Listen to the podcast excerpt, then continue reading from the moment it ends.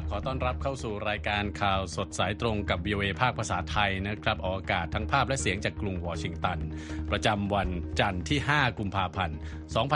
2567 ตามเวลาในประเทศไทย วันนี้มีผมทรงพศสุภาผล และคุณนพรัตน์ชัยเฉลิมมงคล ร่วมนำเสนอรายการ หัวข้อข่าวสำคัญเป็นอย่างนี้ครับอเมริกาอังกฤษจับมือโจมตีทางอากาศใส่กลุ่มฮูตี วันอิสราเอลรุกคืบเมืองราฟา กดดันผู้ลี้ภัยหลายแสนคน รัสเซียเผยยูเครนยิงปืนใหญ่ถล่มร้านเบเกอรี่ดับ 28 ราย ไทยและศรีลังการ่วมลงนามข้อตกลงการค้าเสรี ในส่วนเสริมข่าววันนี้นะครับ มีรายงานที่นักวิเคราะห์ชี้ความสัมพันธ์ทางทหารรัสเซียกับเกาหลีเหนือ คือสภาวะที่ยากลำบากสำหรับจีนและส่งท้ายวันนี้นะครับ ส้มโอไทย ลุยตลาดอเมริกา เปิดโจทย์ใหญ่ ผลไม้ไทยต้องไปต่อ ติดตามรายงานเหล่านี้ได้จาก VOA ภาคภาษาไทยกรุงวอชิงตันครับครับเริ่มกันที่สถานการณ์ในตัวนออกกลางครับคุณนพรัตน์ครับโดยกองทัพสหรัฐเปิดเผยนะครับว่าได้โจมตีทางอากาศเข้าใส่ระบบยิงขีปนาวุธของกลุ่มกบฏฮูตีในช่วงเช้าวันอาทิตย์ครับ โดยระบุว่าเป็นการป้องกันตนเองจากการ เตรียมยิงขีปนาวุธของกลุ่มกบฏนี้ที่มุ่งเป้าไปที่เรือสินค้าที่เดินในทะเลแดงครับกองบัญชาการสหรัฐภาคพื้นตะวันออกกลาง และเอเชียกลางหรือเซนต์คอมมีแถลงการทางทวิตเตอร์ในวันอาทิตย์ว่า กองทัพเรือสหรัฐตัดสินใจว่า ระบบยิงขีปนาวุธของกลุ่มฮูตีในเยเมน สร้างภัยคุกคามต่อเรือของกองทัพสหรัฐ และเรือสินค้าในภูมิภาคนี้ และว่าการโจมตีครั้งนี้ คือการรับประกันเสรีภาพในการเดินเรือและการสร้างความปลอดภัยในน่านน้ำสากลครับวันเสาร์นะครับ สหรัฐและอังกฤษโจมตีใส่เป้าหมายอย่างน้อย 36 จุดในเยเมน ซึ่งเชื่อมต่อกับกลุ่มฮูตี ส่วนใหญ่เป็นเครื่องยิงขีปนาวุธ ศูนย์เรดาร์และโดรนครับ ถือเป็นการโจมตีระลอกที่ 2 ต่อกลุ่มกบฏติดอาวุธที่มีอิหร่านหนุนหลังอยู่ กระทรวงกลาโหมสหรัฐหรือเพนทากอนมีแถลงการณ์ในวันเสาร์ด้วยว่ากองทัพสหรัฐ ได้ใช้เครื่องบินรบ FA-18 จากเรือบรรทุกเครื่องบิน USS Dwight D. Eisenhower ในการโจมตีเป้าหมายดังกล่าว และใช้เรือพิฆาต USS Gravely และ USS Carney ยิงจรวดโทมาฮอคจากทะเลแดงใส่เป้าหมายด้วยครับ เพนตากอนระบุในแถลงการณ์ว่าการโจมตีอย่างเจาะจงเป้าหมายนี้ มีจุดประสงค์เพื่อขัดขวางและทำลายศักยภาพของกลุ่มฮูตี ในการข่มขู่คุกคามการค้าโลก และชีวิตของลูกเรือผู้บริสุทธิ์ และเพื่อตอบโต้ต่อการกระทำผิดกฎหมาย อันตรายและบ่อนทำลายเสถียรภาพ นับตั้งแต่เกิดการโจมตีเมื่อวันที่ 11 และ 22 มกราคมปีนี้ และการโจมตีเรือบรรทุกน้ำมัน MV MV Marlin Luanda เมื่อวันที่ 27 มกราคมด้วยครับ ทางกลุ่มฮูตีออกมาประกาศทางสื่อสังคมออนไลน์ X เช่นกันว่าจะไม่ยอมแพ้ต่อการโจมตีของสหรัฐ และปฏิบัติการทางทหารต่ออิสราเอลจะดำเนินต่อไป จนกว่าอาชญากรรมสังหารล้างเผ่าพันธุ์ในกาซาจะยุติลง และบอกด้วยว่าความก้าวร้าวของสหรัฐและอังกฤษต่อเยเมน จะต้องถูกตอบโต้ด้วยการยกระดับความรุนแรงเช่นกันครับ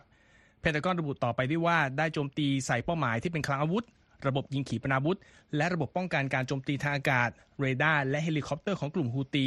ขณะที่กองทัพอังกฤษเปิดเผยว่าได้โจมตีใส่สถานีควบคุมโดรนทางตะวันตกของกรุงซานาเมืองหลวงของเยเมน ซึ่งเชื่อว่ากลุ่มฮูตีใช้ในการส่งโดรนโจมตีในทะเลแดงครับคุณทรงพจน์ ครับการโจมตีระลอกที่ 2 ใส่เป้าหมายกลุ่มฮูตีครั้งนี้เริ่มขึ้นเมื่อวันศุกร์นะครับ โดยสหรัฐระดมโจมตีทางอากาศ ใส่ที่ตั้งของกลุ่มกองกำลังติดอาวุธที่อิหร่านสนับสนุนทั้งในอิรักและซีเรีย เพื่อตอบโต้การจู่โจมด้วยโดรนที่ปลิดชีพทหารอเมริกัน 3 รายในจอร์แดนเมื่อสุดสัปดาห์ที่แล้วนะครับ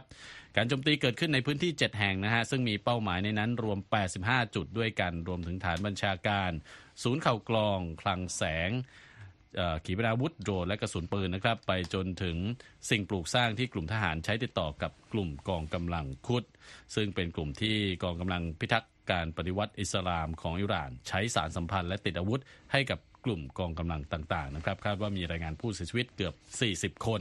บาดเจ็บ 23 คนนะครับประธานาธิบดีโจไบเดนกล่าวในแถลงการว่าสหรัฐไม่ได้แสวงหาความขัดแย้งในตอนออกกลาง หรือที่อื่นใดในโลก แต่ขอให้ผู้ที่หวังจะทำอันตรายเรารู้ไว้ว่าถ้าคุณทำร้ายคนอเมริกัน เราก็จะตอบโต้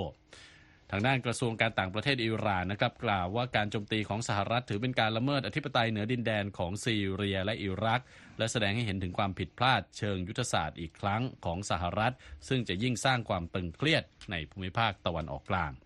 ทางรัสเซียขอให้มีการประชุมฉุกเฉินของคณะมนตรีความมั่นคงสหประชาชาติ เพื่อหารือในประเด็นนี้ทันที ขณะเดียวกันรัฐมนตรีต่างประเทศสหรัฐ แอนโทนีบริงเคนเดินทางเยือนตะวันออกกลางอีกครั้งในวันอาทิตย์นะครับ เพื่อใช้ความพยายามทางการทูตในการหาทางออกของความขัดแย้งในภูมิภาคนี้ครับคุณนพรัตน์ครับยังอยู่กันที่สงครามในฉนวนกาซานะครับ โดยกลุ่มติดอาวุธในปาเลสไตน์ในฉนวนกาซายังคงเดินหน้าโจมตีใส่ทหารอิสราเอลในวันอาทิตย์ครับแม้ว่ากองทัพอิสราเอลจะส่งทหารและรถถังบุกโจมตีอย่างต่อเนื่อง ซึ่งเป็นสัญญาณที่แสดงให้เห็นว่ากลุ่มฮามาสยังคงควบคุมพื้นที่บางส่วนของกาซาไว้ได้ครับ นายกรัฐมนตรีอิสราเอลเบนจามินเนทันยาฮูกล่าวในการประชุมคณะรัฐมนตรีประจำสัปดาห์ว่ากองทัพอิสราเอลได้ทำลายหน่วยทหารของกลุ่มฮามาสไปแล้ว 17 หน่วยจาก 24 หน่วย โดยส่วนที่เหลืออยู่นั้นกระจายกำลังกันในภาคใต้ของกาซา รวมทั้งที่เมืองราฟาติดกับชายแดนอียิปต์ด้วย การรุกคืบของกองทัพอิสราเอลที่เมืองราฟาแสดง สร้างแรงกดดันให้กับผู้ลี้ภัยชาวปาเลสไตน์หลายแสนคนที่อาศัยอยู่ที่นั่น และยังสร้างความกังวลใจให้กับอียิปต์ที่ประกาศไว้แล้วว่า จะไม่รับผู้ลี้ภัยชาวปาเลสไตน์เข้าประเทศครับ อย่างไรก็ตามเจ้าหน้าที่อิสราเอลผู้หนึ่งกล่าวกับรอยเตอร์ว่าอิสราเอลจะร่วมมือกับอียิปต์เพื่อหาทางให้ผู้ลี้ภัยส่วนใหญ่ สามารถอพยพออกจากเมืองราฟาได้ ก่อนที่กองทัพอิสราเอลจะบุกเข้าไปครับขณะเดียวกันมีรายงานว่าอิสราเอลโจมตีทั้งทางอากาศ และภาคพื้นดินใส่เมืองราฟา ทำให้มีผู้เสียชีวิตหลายคนรวมทั้งการโจมตีบ้านหลังหนึ่งที่ทำให้เด็กผู้หญิงเสียชีวิตสองคน ส่วนที่เมืองคานยูนิส มีรายงานการโจมตีของอิสราเอลเมื่อคืนวันเสาร์ทำให้มีผู้เสียชีวิต 3 คน โดยฐานอิสราเอลสามารถยึดฐานที่มั่นของกลุ่มฮามาสในเมืองดังกล่าว และสังหารนักรบฮามาสหลายคนครับ ขณะเดียวกันกระทรวงสาธารณสุขคาซาเปิดเผยว่าตั้งแต่สงครามอิสราเอลฮามาสปะทุขึ้นมาเมื่อเดือนตุลาคม มีประชาชนในกาซาเสียชีวิตไปแล้ว 27,635 คน และบาดเจ็บ 66,630 คนจากการโจมตีของอิสราเอล และในวันเสาร์ประชาชนหลายพันคนในอิสราเอล ชุมนุมประท้วงเรียกร้องให้นายกรัฐมนตรีอิสราเอลเบนจามินเนทันเบนจามินเนทันยาฮูลาออกจากตำแหน่ง และจัดการเลือกตั้งใหม่ หลังจากที่รัฐบาลชุดนี้ยังไม่สามารถจะทำแผนช่วยเหลือตัวประกันที่ยังถูกกลุ่มฮามาสควบคุมตัวไว้ และยุติสงครามในกาซาได้ครับ จนถึงขณะนี้คาดว่ามีตัวประกันที่ถูกควบคุมตัวไว้มากกว่า 130 คน ท่ามกลางการเจรจาระหว่างกลุ่มฮามาสกับอิสราเอล โดยมีอียิปต์กาตาร์และสหรัฐเป็นตัวกลางไกล่เกลี่ย เรื่องการจะทำข้อตกลงหยุดยิงแลกกับตัวการปล่อยตัวประกันที่เหลือให้เป็นอิสระครับคุณทรงพจน์ครับจากเรื่องสถานการณ์ในตอนออกกลางนะครับ เราขยับไปที่สงครามในยูเครนกันต่อนะครับคุณนพรัตน์ครับ รัสเซียรายงานในวันอาทิตย์นะครับ บอกว่ากองทัพยูเครนได้โจมตีใส่ร้านเบเกอรี่ และร้านอาหารแห่งหนึ่ง ในเขตปกครองลูฮันสทางภาคตะวันออกของยูเครนนะครับทำให้มีผู้เสียชีวิตอย่างน้อย 28 คน รวมทั้งสตรี 9 คนและเด็ก 1 คนครับ เจ้าหน้าที่ในเมืองลิซิเชนส์นะครับซึ่งรัสเซียครอบครองอยู่กล่าวว่ายูเครนได้โจมตีใส่ร้านเบเกอรี่แห่งหนึ่งในเมืองดังกล่าวเมื่อวันเสาร์โดยใช้ระบบยิงจรวดแบบเคลื่อนที่ไฮมาสซึ่งได้รับมาจากสหรัฐนะครับผู้ว่าการเขตปกครองลูฮันสก์เลโอนิดปาเซชนิกที่ได้รับแต่งตั้งโดยรัสเซียกล่าวนะครับ ว่ากองทัพยูเครนโจมตีใส่ร้านเบเกอรี่ที่เต็มไปด้วยลูกค้า ขณะที่ทางการรัสเซียระบุว่าเจ้าหน้าที่กู้ภัยพยายามช่วยเหลือประชาชนออกมาจากซากปรักหักพังภายหลังการโจมตีนะครับทางยูเครนยังไม่ได้ออกมาแสดงความเห็นเกี่ยวกับการโจมตีครั้งนี้และทางรอยเตอร์ก็ยังสามารถไม่สามารถยืนยันได้ว่ามีการใช้อาวุธชนิดใดในการโจมตีโฆษกกระทรวงการต่างประเทศรัสเซียมาเรียซาคาโรวากล่าวประณามการโจมตีของยูเครนครั้งล่าสุดโดยระบุว่า จากข้อมูลเบื้องต้นพบว่าเป็นอาวุธของชาติตะวันตก และว่าชาติตะวันตกควรทบทวนการสนับสนุนด้านการเงินต่อกรุงเคียฟ ที่ถูกใช้ไปในการสังหารประชาชนพลเมืองสหภาพยุโรปควรรับรู้ว่าเงินภาษีของพวกเขาถูกใช้ไปกับการซื้ออาวุธ ส่งให้ยูเครนเพื่อใช้ในการสังหารประชาชน อย่างไรก็ตามรอยเตอร์ไม่สามารถยืนยันได้ว่าภาพจากวิดีโอที่ทางการรัสเซียเผยแพร่ออกมา ซึ่งแสดงให้เห็นร้านเบเกอรี่ที่ถูกโจมตีในเมืองลิซิเชนส์นั้น ถูกถ่ายไว้เมื่อใดนะครับนับตั้งแต่เริ่มปฏิบัติการทางทหารในยูเครนเมื่อเกือบ 2 ปีก่อน รัสเซียสามารถยึดครองพื้นที่ในยูเครนได้ราว 18%และกล่าวอ้างกรรมสิทธิ์เหนือดินแดนเหล่านั้นท่ามกลางการคัดค้านของยูเครนและชาติตะวันตกในช่วงหนึ่งเดือนที่ผ่านมากองทัพรัสเซียสามารถยึดพื้นที่ในยูเครนได้เพิ่มอีก 140 ตารางกิโลเมตร อ้างอิงจากข้อมูลจากมหาวิทยาลัย ฮาร์วาร์ดนะครับคุณอภรัตน์ครับ อีกด้านหนึ่งครับประเด็นความใกล้ชิดนะครับ ระหว่างรัสเซียกับเกาหลีเหนือ ที่มีการประกาศความร่วมมือทางทหารระหว่างกัน กลายมาเป็นสิ่งที่หลายฝ่ายกังวลนะครับ ไม่เว้นแม้แต่จีนที่ถือเป็นพันธมิตรที่สนิทกับทั้งสองฝ่ายนะครับนักวิเคราะห์หลายรายเชื่อว่าพัฒนาการด้านนี้ อาจจะทำให้กรุงปักกิ่งใกล้ชิดกับกรุงวอชิงตันมากขึ้นได้ คุณนพรัตน์ชัยเฉลิมมงคลมีรายงานจากห้องข่าว VOA เกี่ยวกับประเด็นนี้มาเสนอ ใช่ไหมครับครับการเดินหน้ากระชับความสัมพันธ์ และก็ความร่วมมือทางทหารระหว่างรัสเซียกับเกาหลีในช่วงที่ผ่านมานะครับ ก็กลายเป็นประเด็นที่ทำให้จีนอยู่ในภาวะที่บอกว่ากลืนไม่เข้าคายไม่ออกนะครับ คุณทรงพจน์ครับเพราะว่าเรื่องนี้หลีกเลี่ยงไม่ได้ และทำให้กรุงปักกิ่งต้องมีความเครียด จนทำให้จีนอาจต้องยอมทำอะไรบางอย่างเพื่อรักษาสมดุลในด้าน ความสัมพันธ์กับ 2 เพื่อนสนิทใหม่นี้เอาไว้เพื่อประโยชน์ของตนเองนะครับ อันนี้เป็นความเห็นของนักวิเคราะห์โดยรวม โดยเมื่อเดือนกันยายนกันยายนปีที่แล้ว คิมจองอึนก็ได้พบกับประธานาธิบดีวลาดิเมียร์ปูตินที่รัสเซียนะครับเชื่อกันว่าทั้งสองหารือประเด็นอาวุธยุทโธภัณฑ์ที่เกาหลีเหนือสามารถจัดหาให้ รัสเซียใช้ในการทำสงครามในยูเครน เพื่อแลกกับความช่วยเหลือด้านเทคนิคจากรัสเซียให้เกาหลีเหนือนำไปใช้พัฒนาอาวุธของตนครับในขณะที่นักวิเคราะห์กังวลว่ากรุงเปียงยางอาจพยายามจัดหาเทคโนโลยีอาวุธใหม่ๆ จากมอสโก มายกระดับความสามารถ การพัฒนานิวเคลียร์แล้วขีปนาวุธของกนของตนเองนะครับ ซึ่งก็หมายถึงภัยคุกคามครั้งใหญ่ในภูมิภาคเอเชียคำประกาศความพร้อมที่ทำสงครามของคิมจองอึนซึ่งเป็นผู้นำสูงสุดเกาหลีเหนือเอง ยิ่งทำให้ความกังวลที่ว่านี้ยกระดับขึ้นไปอีกครับ โดยเฉพาะเมื่อคิมมีคำสั่งให้กองทัพเกาหลีเหนือเตรียมเข้าเกาหลีใต้ ถ้าเกิดสงครามขึ้น รวมทั้งออกคำสั่งยกเลิกนโยบายรวมชาติด้วย เจ้าที่อาวุโสรายหนึ่งของทำเนียบขาวบอกกับผู้สื่อข่าว หลังการหารือระหว่างเจคซัลลิแวนที่ปรึกษาด้านความมั่นคงแห่งชาติสหรัฐ และหวังอี้รัฐมนตรีต่างประเทศจีน เมื่อวันที่ 27 มกราคมว่าสหรัฐรู้สึกกังวลอย่างมากเกี่ยวกับความสัมพันธ์ที่แนบแน่นขึ้นระหว่างรัสเซียและเกาหลีเหนือนะครับ แล้วก็รวมทั้งประเด็นเกี่ยวกับสิ่งที่คิมจองอึนพยายามสื่อออกมา รวมทั้งมีการหยิบยกประเด็นความกังวลนี้ มาพูดกับฝ่ายจีนด้วยเพราะหวังว่ากรุงปักกิ่งที่มีอิทธิพลเหนือเกาหลีเหนือมาก อาจจะพอออกมาพูดเลยได้บ้างครับ VOA ไปตรวจสอบประเด็นนี้ใช่ไหมครับครับ แล้วมีความเห็นออกมาอย่างไรบ้างครับ ก็รายแรกที่ทางวิวติดต่อไปก็คือโฆษกของสถานทูตจีนประจำกรุงวอชิงตันนะครับครับหลิวเพิ่งหยูก็ตอบกับบอกว่า ตนไม่ทราบเรื่องเกี่ยวกับความร่วมมือระหว่าง สาธารณรัฐประชาธิปไตยประชาชนเกาหลีหมายถึงเกาหลีเหนือและรัสเซีย และบอกว่าตนเองไม่มีอะไรจะพูดเกี่ยวกับประเด็นนี้ครับครับวิวเอก็ไปสอบถามผู้เชี่ยวชาญอื่นๆ ก็อย่างเช่น โรเบิร์ตแมนนิงเป็นนักวิชาการวุโสจากโครงการ Reimaging U.S. Grand Strategy ของ Stimson Center บอกว่าตนเองก็สงสัยอยู่ว่าจีนน่าจะกังวลว่าปูตินเนี่ยจะเป็นตัวสร้างความปั่นป่วน ความแตกแยกที่ไม่สนใจเรื่องเสถียรภาพ แล้วก็ยังกล้าขึ้นมาเป็นผู้สนับสนุนด้านโครงการนิวเคลียร์กับขีปนาวุธของคิมจองอึนโดยที่ไม่สนใจพฤติกรรมยุคต่างๆ ของกรุงเปียงยางด้วยแมนนิงบอกกับ VOA ด้วยนะครับว่าการผสมผสานความเป็นปรปักษ์ก้าวร้าวต่อสหรัฐและเกาหลีใต้ของผู้นำเปียงยาง รวมทั้งแรงต่อรองที่ลดลงทำให้ฝ่ายจีนเนี่ยยิ่งกังวลหนักขึ้นเกี่ยวกับเสถียรภาพ และเราอาจเห็นการสร้างความร่วมมือแบบพอประมาณกับสหรัฐเกิดขึ้นก็เป็นได้นะครับคุณสมพศครับอีกท่านหนึ่งนะครับเคนโกสผู้เชี่ยวชาญอาวุโสจาก Center for Naval Analysis ให้ความเห็นว่ากรุงปักกิ่งนั้นมีความกังวลว่ากรุงเปียงยาง จะยิ่งทำพฤติกรรมยั่วยุหนักขึ้นโดยการพัฒนาอาวุธล้ำสมัยที่พึ่งเทคโนโลยีของรัสเซีย ซึ่งอาจทำให้เกิดการตอบโต้รุนแรงจากสหรัฐได้ ระบุว่า ถ้าฝ่ายรัสเซียเร่งทำการต่างๆ เพื่อช่วยเกาหลีเหนือให้สามารถพัฒนาความสามารถด้านขีปนาวุธนิวเคลียร์ที่พุ่งเป้ามายังสหรัฐได้ที่สุดแล้วสหรัฐก็จำเป็นจะต้องจัดการกับสถานการณ์บางอย่าง ซึ่งหากเกิดขึ้นจริง จีนเองก็คงไม่อยากให้เกิดขึ้น เพราะไม่อยากให้สหรัฐเข้ามายุ่งยากในภูมิภาคเอเชียมากกว่าที่เป็นอยู่ครับ มีประเด็นที่นักวิเคราะห์เห็นต่างในประเด็นนี้ไหมฮะพอจะมีบ้างครับ มีนักวิเคราะห์เอ่อเป็นผู้อำนวยการอาวุโสด้านนโยบายจาก Center for Arms Control and Non-Proliferation นะครับ จอห์นอีรัตเชื่อว่าจีนจะทำทุกอย่างเพื่อผลประโยชน์ของตัวเองที่ได้จากเกาหลีเหนือ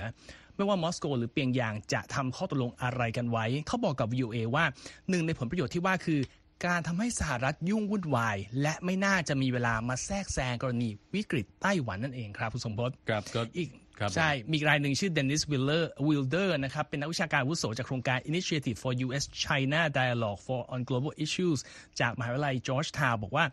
ถ้าจีนจะใช้แรงต่อรองใดๆของตนต่อเกาหลีเหนือ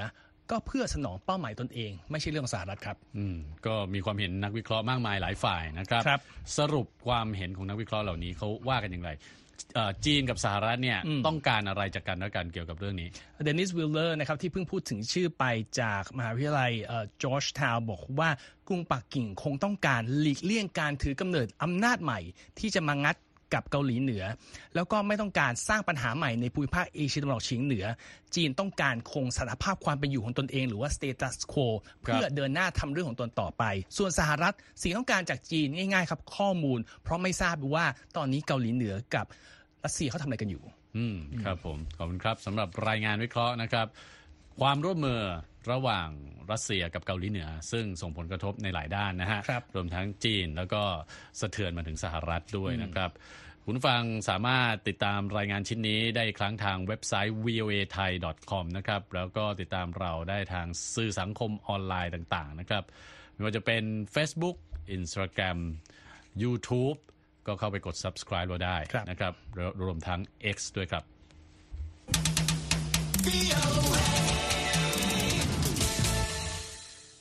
ครับฟังข่าวเกี่ยวกับไทยบ้างนะครับ ไทยและศรีลังการ่วมลงนามในข้อตกลงการค้าเสรีเมื่อวันเสาร์นะครับท่ามกลางความคาดหวังว่าข้อตกลงนี้จะช่วยกระตุ้นเศรษฐกิจของทั้งสองประเทศ โดยเฉพาะศรีลังกาที่เพิ่งประสบวิกฤตการณ์ทางด้านการเงิน ครั้งใหญ่ที่สุดในรอบหลายสิบปีนะครับ นายกรัฐมนตรีไทยเศรษฐาทวีสินเดินทางถึงกรุงโคลัมโบเมื่อวันเสาร์เพื่อร่วมลงนามในข้อตกลงการค้าเสรีและข้อตกลงอื่นๆนะครับ แล้วก็จะร่วมงานเฉลิมฉลอง ครบรอบ 76 ปี การประกาศอิสรภาพของศรีลังกาด้วยนะครับคุณนพครัรัตบน์ นายกรัฐมนตรีเศรษฐากล่าวกับสื่อมวลชนหลังการลงนามนะครับ บอกว่าข้อตกลงนี้จะช่วยสร้างโอกาสทางธุรกิจอย่างมหาศาลให้กับทั้งสองฝ่าย เราสนับสนุนให้ภาคเอกชนมองหาลู่ทางการค้าและการลงทุนระหว่างกันนะครับ โดยข้อมูลจากธนาคารกลางศรีลังกาบอกนะครับ ว่ามูลค่าการค้าระหว่างไทยกับศรีลังกาเนี่ยไม่น้อยนะครับ อยู่ที่ระดับ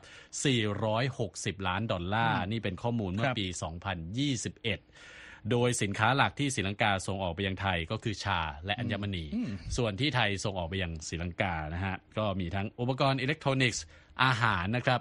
ยางพลาสติก แล้วก็ยารักษาโรคด้วยนะครับ คุณโนภรัตน์ครับครับ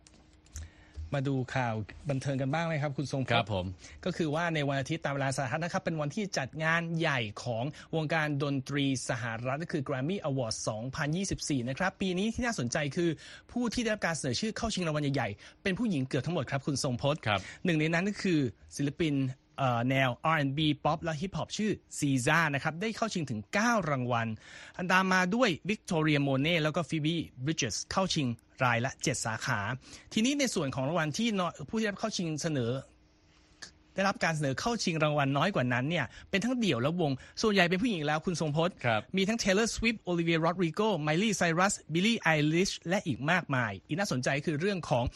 แฟนภาพยนตร์บาร์บี้ อาจจะไม่ผิดหวังจากเวทีนี้เหมือนกับที่แกรมเอ่อที่ออสการ์นะครับ เพราะว่าผลงานซาว d t ท a c k ได้เข้าชิงถึง 11 รางวัลเลยทีเดียว แล้วก็มีสถิติใหม่ๆ ที่น่าสนใจในการปีนี้นะครับ คือถ้าซีซ่าหรือจ a น e l โมเน่ศิลปินชื่อดังคนหนึ่งได้รับรางวัลอัลบั้ม of the year หรือรางวัลแห่งปีจะเป็นครั้งแรกในรอบ 20 กว่าปีที่ศิลปินผู้หญิงผิวสีได้รางวัลนี้ แต่ถ้าเป็น Taylor Swift เธอก็จะทำสถิติว่าเป็นคนแรกที่รางวัลนี้ถึง 4 ครั้งในขณะที่เป็นคนอื่นเช่นลาน่าเดลเรหรือไมรี่ไซรัสถ้าเธอได้ก็จะเป็นครั้งแรกที่ใครสักคนได้รางวัลแกรมมี่ครับ ก็ติดตามกันนะครับ คืนนี้ตามเวลาในสหรัฐ คืนนี้ตามเวลาในสหรัฐที่เมืองไทยนี่ประมาณกี่โมง ก็คงจะประมาณอีกไม่กี่ชั่วโมงนี่เองนะคือมันมันสองทุ่มที่ฝั่งเวสต์โคสก็คืออเกือบเที่ยงที่ไทยนะสิบเอ็ดโมงเช้าที่ไทยโอเนี่ยเคโอเค ใครที่เป็นแฟนอ่า ศิลปินเหล่านี้ก็ติดตามได้นะครับ ว่าครับใครที่จะสร้างประวัติศาสตร์ มีหลายด้านกันที่รอสร้างประวัติศาสตร์กันอยู่นะครับครับจากเรื่องของวงการเพลงมาที่วงการภาพยนตร์กันบ้างนะครับ อากายนะครับภาพยนตร์ของบริษัท Apple Studios ที่มีทุนสร้าง 200 ล้านดอลลาร์ และเต็มไปด้วยดาราชื่อดังนะครับทำท่าจะกลายเป็นหนังเรื่องแรกของ Apple ที่คว่ำไม่เป็นท่านะครับ หลังจากเปิดตัวได้เพียง 18 ล้านดอลลาร์ในตลาดอเมริกาเหนือ แม้จะครองอันดับหนึ่งในตลาดหนังทำเงินสัป สัปดาห์นี้ได้ก็ตาม Apple Studio เริ่มผลิตหนังออกมาฉายเมื่อปี 2019 นะครับ สามารถคว้ารางวัลออสการ์ภาพยนตร์ยอดเยี่ยมไปได้จากเรื่องโคด้าเมื่อ 3 ปีก่อน โดยปีนี้ Apple Studios ประสบความสำเร็จทั้งเงินและกล่องกับหนังหลายเรื่องนะครับ รวมทั้ง Killers of the Flower Moon และ Napoleon ด้วยอย่างไรก็ตามอากายทำท่าจะกลายเป็นหนังคว่ำเรื่องแรกนะครับ เพราะนอกจากจะรายได้เปิดตัวกระจุมกระจิ๋มนะฮะเมื่อเทียบกับทุนสร้างแล้ว ยังได้รับเสียงวิจารณ์แง่ลบมากมาย ได้คะแนนเพียง 35%เท่านั้นนะครับในเว็บไซต์มะเขือเน่า Rotten Tomatoes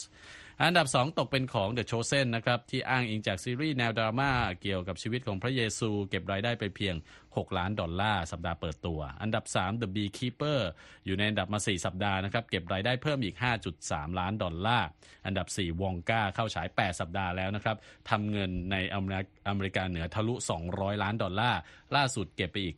4.8 ล้านดอลลาร์และอันดับ 5 Migration หนังแอนิเมชันเรื่องของนกอพยพ เก็บเงินไป 4.1 ล้านดอลลาร์ในสัปดาห์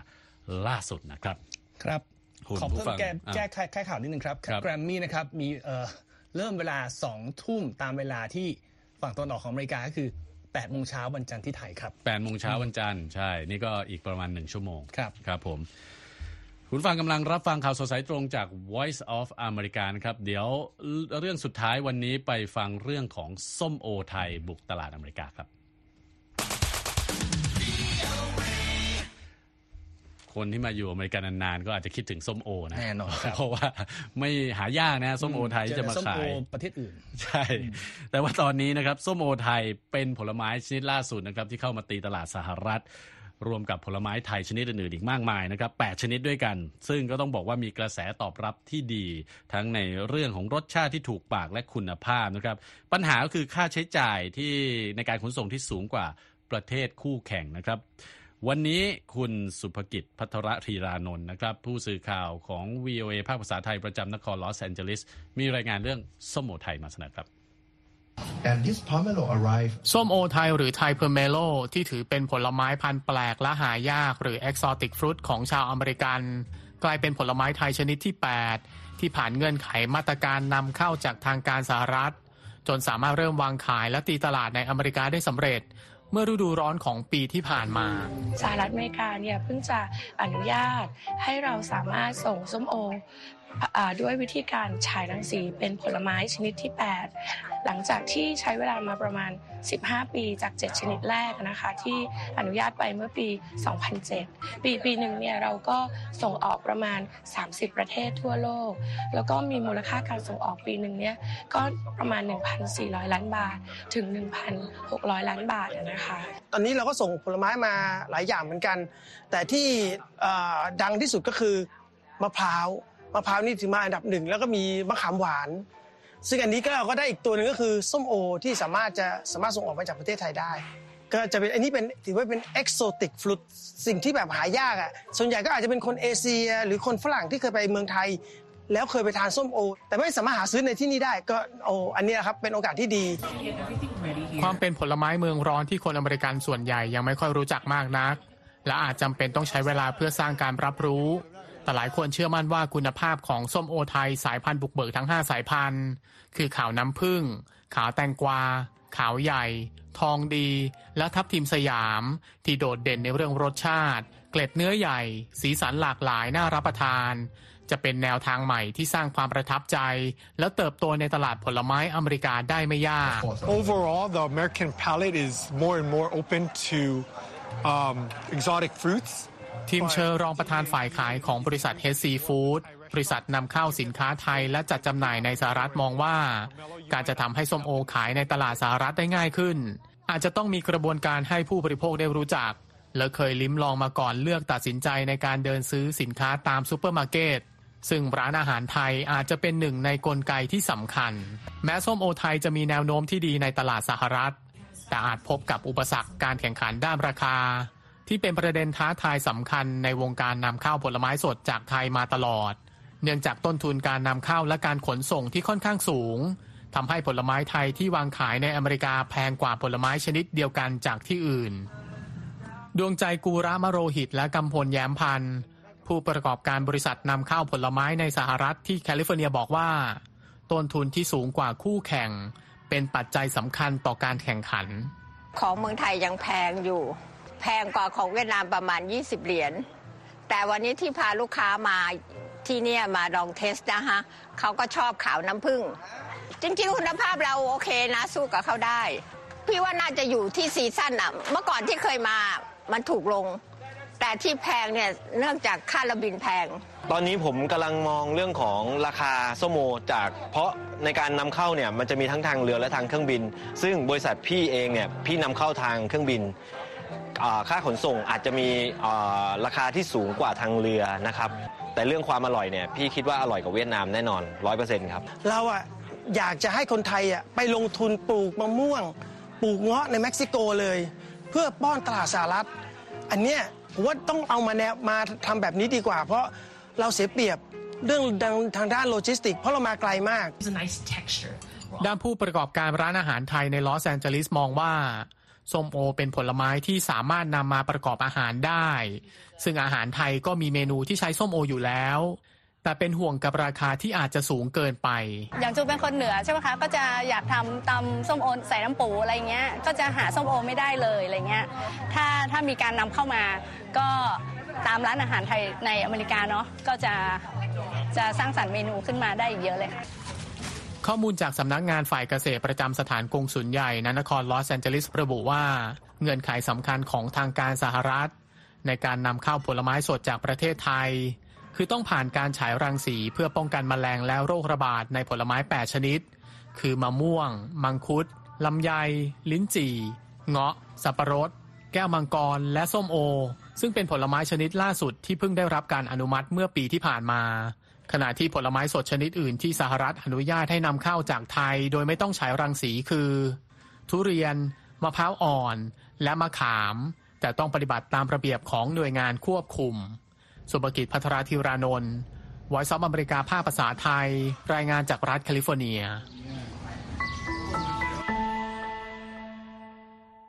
ครับเรื่องของผลไม้ไทยในตลาดอเมริกานะครับส่งท้ายข่าวสดสายตรงจาก VOA ภาคภาษาไทย กรุงวอชิงตันวันนี้ ผมทรงพจน์สุภาผลและคุณนพรัตน์ชัยเฉลิมมงคล ต้องลาไปก่อน สวัสดีครับ สวัสดีครับครับและที่จบไปเป็นรายการจาก VOA ภาคภาษาไทย รายงานสดส่งตรงจากกรุงวอชิงตันประเทศสหรัฐ คุณผู้ฟังสามารถติดตามข่าวสารจากทั่วโลกได้ในทุกที่ทุกเวลา ที่เว็บไซต์ voa thai com รวมถึงทุกช่องทางในโซเชียลมีเดีย Facebook YouTube Twitter และ Instagram เริ่มต้นวันด้วยการอัปเดตข่าวสารจากทั่วโลก ผ่านรายการข่าวสดสายตรงจาก VOA ภาคภาษาไทย และสุดสัปดาห์กับ VOA ทั้งยังเรียนรู้เรื่องราวทางวัฒนธรรม และไลฟ์สไตล์ผ่านรายการภาษาอังกฤษแบบอเมริกันของเรา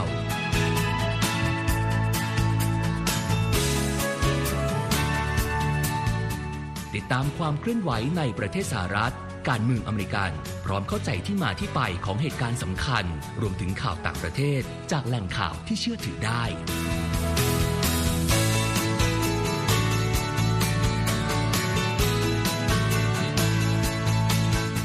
นอกจากนี้ VOA ยังมีบทสัมภาษณ์และคอนเทนต์แบบ Exclusive จากบุคคลที่น่าสนใจหลากหลายวงการ และยังมีเรื่องราวของคนไทยในประเทศสหรัฐอีกด้วย